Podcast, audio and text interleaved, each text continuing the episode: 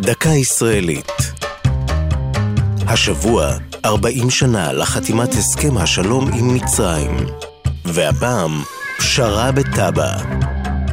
כשהתכנסו ג'ימי קרטר, אנואר סאדאת ומנחם בגין לחתום על הסכמי השלום בין המדינות, ודאי לא חשבו שסלע המחלוקת שיביא כמעט למשבר מדיני, יהיה עיירה מצרית קטנה בצפון מפרץ אילת, ושמה טאבה. תחילה הוחלט שישראל תיסוג מחצי האי סיני, אבל אז התעוררו שאלות בדבר קו הגבול במקום. חלקו הדרומי של גבול ישראל-מצרים הסמוך לטאבה סומן במעומעם במפות שבהן חילקו את האזור ביניהם הבריטים והעות'מאנים ב-1906.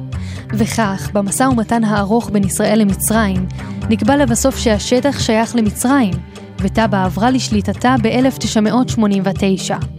עוד נקבע שהמלון הישראלי אביה סונסטה וכפר הנופש של רפי נלסון יישארו בטאבה בידי בעליהם, וכי ישראלים יוכלו לחצות את הגבול עליהם ללא דרכון. אבל כשהוחזרה טאבה למצרים, נסגר כפר הנופש, ואילו את המלון רכשה רשת הילטון והקימה בו קזינו. אידיליית התיירות לא נמשכה זמן רב. בשנת 2004 נרצחו עשרות בפיגוע במלון הילטון טאבה. בעקבותיו התמעטה התיירות באזור, וכיום משמשת אבא בעיקר כתחנת מעבר לתיירים הנופשים בחצי האי סיני.